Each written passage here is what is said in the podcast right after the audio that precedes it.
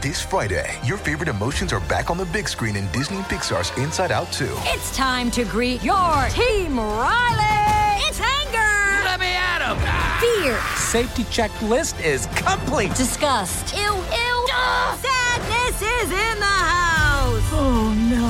Hello, I'm anxiety. I'm one of Riley's new emotions. Disney and Pixar's Inside Out 2. There's a part two? We're going! Rated PG. Parental guidance suggested. Only in theaters Friday. Get tickets now. Another day is here, and you're ready for it. What to wear? Check. Breakfast, lunch, and dinner? Check. Planning for what's next and how to save for it? That's where Bank of America can help. For your financial to-dos, Bank of America has experts ready to help get you closer to your goals. Get started at one of our local financial centers or 24-7 in our mobile banking app. Find a location near you at bankofamerica.com slash talk to us. What would you like the power to do? Mobile banking requires downloading the app and is only available for select devices. Message and data rates may apply. Bank of America and a member FDIC. Look, Bumble knows you're exhausted by dating. All the must not take yourself too seriously and 6 1 since that matters. And what do I even say other than hey? well, that's why they're introducing an all new Bumble with exciting features to make compatibility easier, starting the chat better, and dating safer. They've changed, so you don't have to. Download the new Bumble now. Welcome to the New Books Network. Hello, everybody. I'm Deidre Tyler, host of the New Books Network. Today we'll be talking to Ed Davis, author of The Last Professionals. How are you doing today? Deidre, I'm doing great, and it's an absolute pleasure to be here with you this morning. Well, thank you for being on the show. Can you tell the audience a little something about how you started the project and something about yourself? Sure, sure. Well, uh, I was a um, part time hobo, I guess you'd say, from the early 1970s to the 1980s. Um, I rode partially for necessity and largely because I sort of loved it uh, when I figured out how to do it. The uh, folks are generally interested in understanding how I got started, and it's a it's a quick story, but a good one. Uh, a friend of mine and I had been working at Sonoma State Hospital in uh, Northern California. It was the largest hospital for the developmentally disabled in the country at that time. We'd worked for a couple of years. Uh, neither of us knew our fathers. Uh, my friend Paul had had a link on where, or, or a hint about where his father might be found, and it was in an island off the coast of Scotland. So we cashed in our chips and we decided we were going to go see if we could find Paul's dad. Uh, in those days, you could buy an open ended ticket from uh, Kennedy to Heathrow for 200 bucks. So we knew we could get to the UK, but we didn't know how to get to Kennedy. So we figured we'd hitchhike. What you know, everyone was hitchhiking. It was the early 70s and nobody was giving us rides. Now, of course, we're both really big guys. Paul was like six four, and I'm six foot. We had these great big uh, wire, you know, metal frame backpacks we'd gotten from the Army surplus store. Nobody was stopping. Finally, somewhere up on the California coast, a fellow in a van stops and he says, You guys are crazy. Nobody's going to pick you up. You should be riding freight trains. And we said, God, is that even a thing you can do? We, we simply didn't know. And he said, yeah, he'd done it. And he gave us some pointers. Uh, he dropped us off in Eugene, Oregon. Half an hour later, we were on a flat car heading north with the wind in our hair, the sun in our backs, and I was hooked. Now, tell the audience a little something about your main character, Lyndon. Uh, well, there, yeah, Lyndon's the protagonist, and uh, he's a young man who um, ha- has not known his father um, and he's very successful as a young programmer in what is the burgeoning uh, Silicon Valley in the 1980s. And he, dis- he he finds that he can't move forward with his life without confronting the traumas of his past. Um, as a boy, he was abducted uh, by a tramp and molested by him, and then let go. And so Lyndon decides that he's going to return to the rails and figures out that he needs to come to grips with what's happened to him and I make peace with it, confront it. Um, so he gets a big promotion at work, and instead of taking the promotion, uh, he heads for the nearest freight yard. Now, how do you introduce trauma into your story? Uh, well, that's a great question. Um, I think it happens early. Um, one of the things I've learned, I've been writing for, gosh, 40 years, is that you've got to give the reader, um, they've, they've got to have a stake in the story and the characters early on. And so in this particular case, the first time Lyndon catches a train, um, he is transported mentally back to those earlier experiences. And he's, you know, as so many of us have with trauma in our lives, we convince ourselves we've made peace with them. Um, you know, we push through, we decide that that's the past and we don't need to deal with it. And so he uh, he is discovering he can't do that. And so he basically gets to revisit, not in a great deal of detail, uh, those earlier traumas the first time he's on a train because it snaps him back to 15 years earlier when he was abducted by this tramp. Now, you have sexual harassment in the work environment. How did you frame this issue in, in your book? Oh, well, that's a that's a good question. Um, Lyndon is uh, finds himself, and I and again, I think this may be a thing that repeats in life frequently for people. Um, he he has a new supervisor. He's a vice president of the company, and the fellow is a sexual predator. And so he's given Lyndon this big promotion, and yet he is making it clear that along with the promotion comes implicit permission for him to do whatever he wants. And so that puts Lyndon right back in this spot he was at as 11 year old, where he was powerless. Um, and so, yeah, that's that's how it's introduced in to Lyndon as a young man rather than a boy. Now, when he goes to ride the rails, how important was meeting this man that he met? Oh, it, it's central. Um, it, he meets the first time he gets on a train uh, after he's quit uh, his job. He gets into a boxcar and discovers that there's someone in there already. And the fellow who's there is an old hobo who goes by the moniker of the Duke.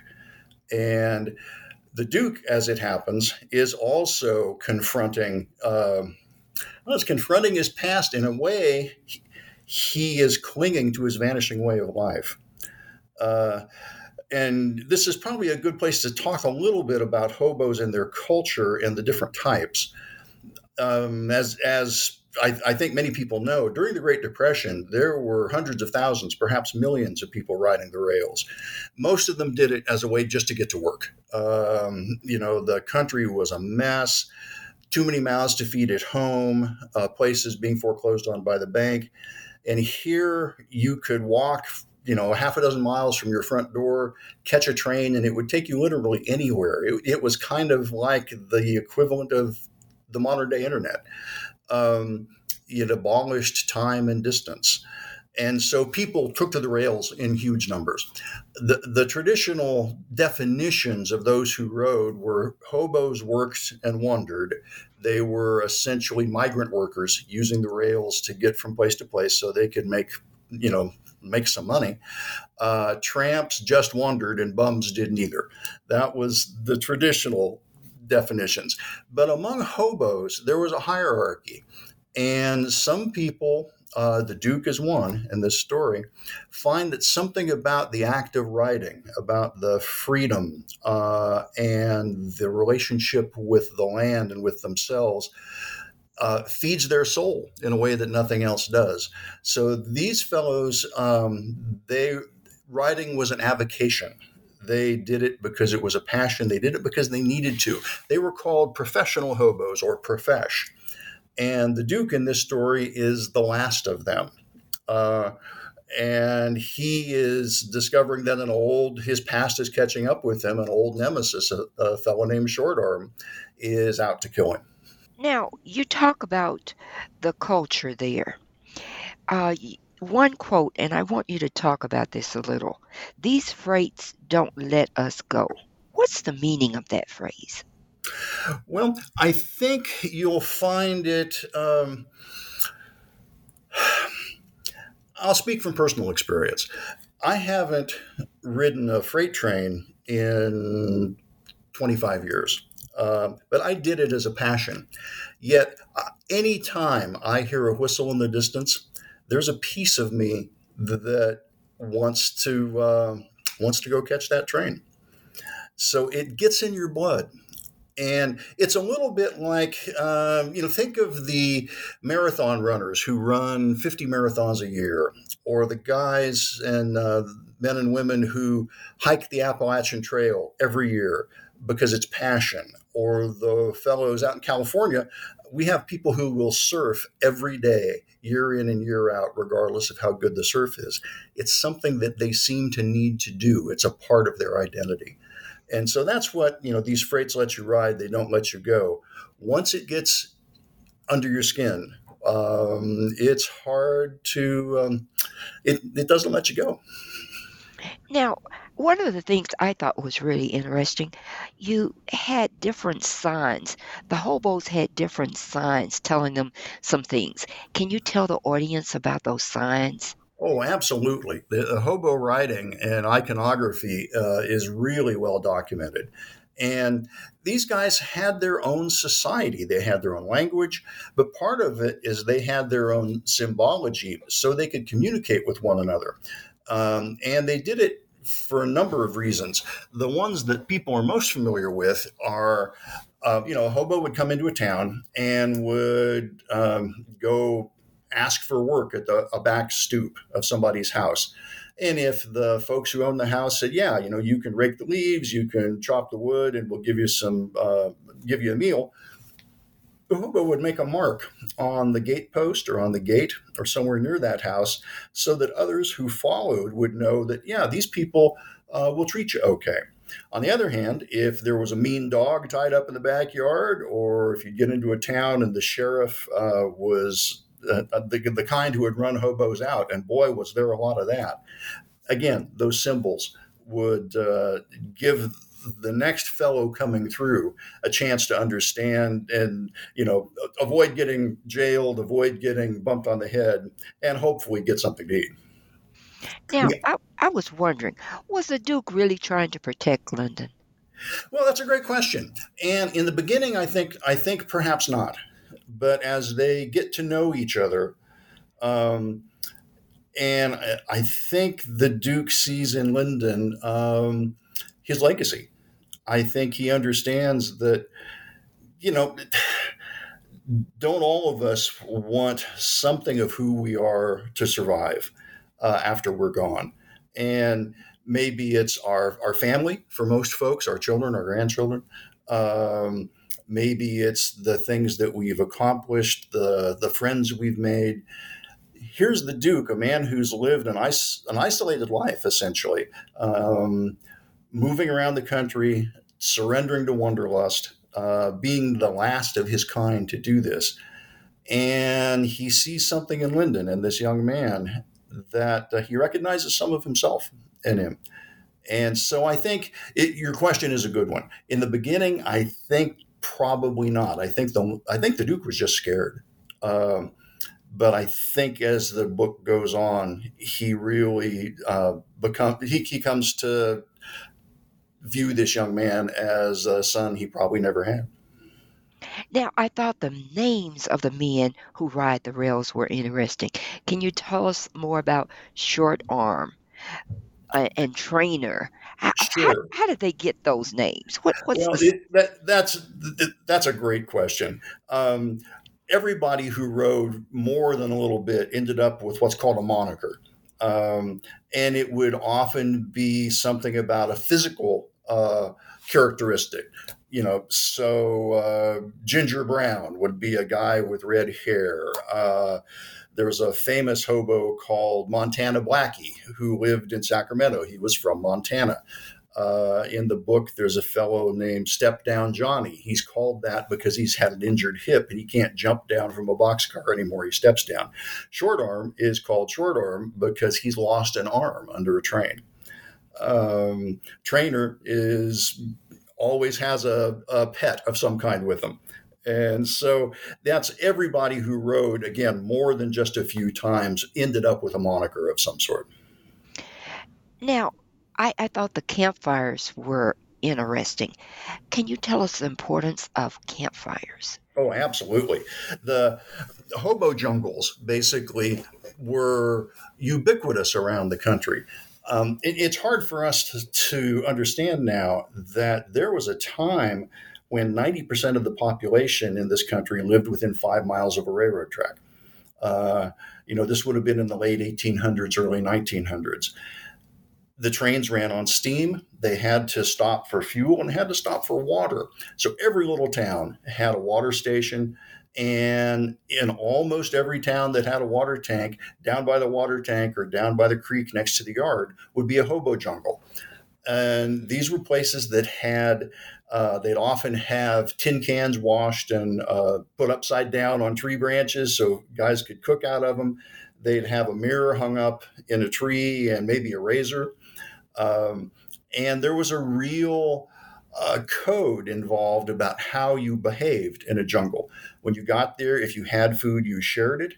Uh, if you didn't, you would go out and work with the other hobos who were there go to town, somebody go for potatoes, somebody go for cabbage, somebody go for beef. You bring it back and cook it up and share with whoever else came. So they were sort of like youth hostels, I guess you could say, uh, except they were really all over the country. So the professional hobos could go from coast to coast in three days with no luggage and no food because they knew how the trains ran and they knew where the good jungles were, where they could get a bite to eat and could keep moving. Now, I thought this was interesting catching the Amtrak train versus the freight train. What's the difference in terms of techniques? Oh boy. Well, it's huge now. Uh, and this is probably the best time for my public service portion of this uh, interview. Catching trains is really dangerous. Not only that, it's illegal. Um, and so please, to whomever is hearing this or who reads the book, don't try it. Um, in the old days, those days when there were jungles in every little town, the trains moved slower. Box car doors were open. Um, it was it was easier, but still amazingly dangerous. I think in two between 2000, pardon me, between 1905 and 1909, I'm pulling this up from memory. I think 24,000 people died catching trains. It was it was uh, terribly dangerous. What's different now? One of the things that's different is that when passenger trains were ubiquitous, you know, you could get anywhere in this country on a passenger train. The there was an area you could ride on the outside of the mail car that was a door that had a little ledge under it. It was called the blind baggage. So you could catch a passenger train and you could sit in that blind and you could ride pretty comfortably. Those are all gone. There is no such thing now. So if one is going to catch a streamliner, as they're called, uh, the only place to ride for any length of time is on the top and that is amazingly dangerous. There's very little to hang on to. They're very slick. They go really fast. So again, I would not recommend anyone try this. Now, in your book, Duke realizes that the life of the hobo was changing. When did he realize this? Well, I think he comes to grips with it in an interesting way um, when uh, he and Lyndon get to Denver and he's finding himself standing in front of the Denver Union Station, which is a beautiful station, by the way. I'm actually going to be uh, staying there. They have, they have a hotel in it now, if you could believe that. Um, but he has these memories of what it was and what Denver was. And it was sort of a hobo mecca. There in Chicago, there were two or three places around the country where the subculture really came together. And he finds himself standing in front of the Union Station, looking at it and understanding that in seeing it, he is reflecting on how old he has gotten and how much things have changed. Now, if there was one message that you want your reader to get from reading this book, what would it be? Oh boy. Um, well, I think that the best fiction really asks us to reflect on who we are, on how we fit in, and on where we belong. And I think that hopefully readers will look at these two characters who are struggling with those exact things and have a chance maybe to reflect for themselves on, uh, you know, just as Lyndon was going through the steps of daily life, he was rising on the career ladder. He was very, you know, very successful. But was that really who he was? Was that where he belonged? Was that how he fit in? And I think the Duke knows that. He knows who he was. He knows where he fits in, but the place he fits in is disappearing. So if there's a message to the reader, it's this is a chance to reflect on our own lives about uh, how do we fit in? Where do we belong? Uh, who, who are we? Well, we've taken up a lot of your time. Can you tell us about the next project you're working on? Oh, sure. Um, I've I finished a long novel uh, called Four in Stone that's based in a small agricultural town in Northern California. It's about four friends who meet early in high school, and it, it's John Steinbeck's kind of a touchstone for me, and it if you were to look for a similarity, it would probably be East of Eden. It's that kind of a book. Uh, and then I've also written and published uh, a number of short stories, again, about this same town, and I'm collecting them into a short story collection. Wow, we'll be looking forward to reading those. Thank you so much for being on the show. It, it's been a delight. Thank you.